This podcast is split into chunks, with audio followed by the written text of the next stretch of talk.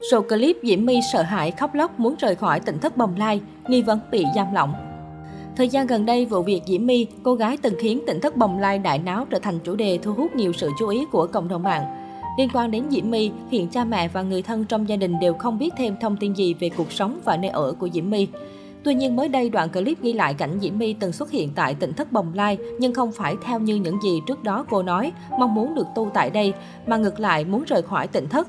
Theo đoạn clip đăng tải, Diễm My với những biểu hiện khá sợ hãi, khóc lóc nói chuyện với ông Lê Tùng Vân và các thành viên khác về việc muốn rời khỏi đây.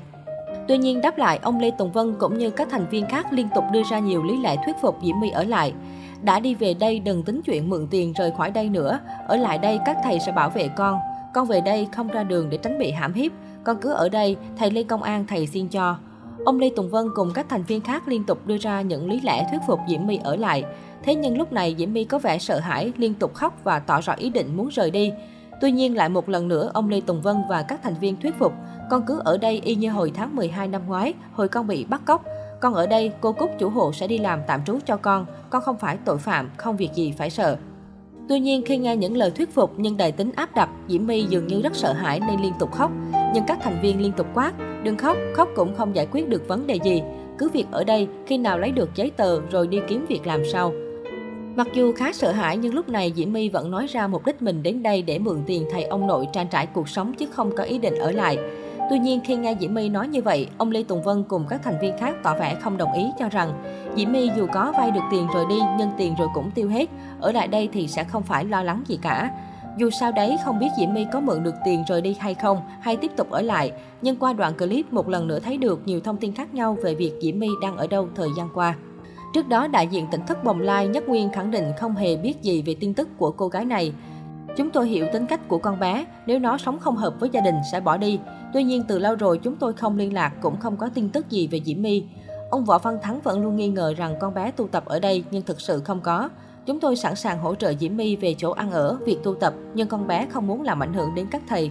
Cách đây vài tháng, Diễm My có quay về thiền am bên bờ vũ trụ để nhờ sự giúp đỡ về tiền bạc. Từ đó đến nay chúng tôi không có liên hệ gì nữa. Trên mạng xã hội, My có để địa chỉ email nhưng có lẽ luôn sợ người ta biết chỗ ở của cô ấy. Cùng với những thông tin từ người nhà Diễm My cung cấp, hiện những thông tin về chỗ ở, tình hình sức khỏe của Diễm My một lần nữa khiến nhiều người hoang mang, không biết thật sự cô đang ở đâu. Cách đây không lâu, trong buổi livestream giữa bà Nguyễn Phương Hằng, ba mẹ Diễm My và anh Lê Thanh Minh Tùng đã gây xôn xao dư luận. Theo đó, những câu chuyện về mặt khuất bên trong thiền am bên bờ vũ trụ đã được kể lại dưới góc độ cá nhân. Theo đó, anh Lê Thanh Minh Tùng đã lên tiếng cho rằng cha ruột đã loạn luân, giả sư và lợi dụng từ thiện. Người đàn ông này cho biết mình đã ở trang trại mồ côi Thánh Đức từ nhỏ, dù có đủ cha mẹ. Lúc còn nhỏ tôi hay đi theo ông ấy nên đã chứng kiến những cảnh trai gái bất chính đầy ám ảnh. Vì vậy, ông Vân thường xuyên phạt tôi rất nặng, những trận đòn roi trút xuống khá nhiều. Điều kỳ lạ là sống trong cảnh chồng chung, nhưng những người phụ nữ này, kể cả mẹ tôi đều không có lời qua tiếng lại với nhau. Chuyện ai người nấy làm, cuộc đời ai nấy sống. Anh Tùng nói.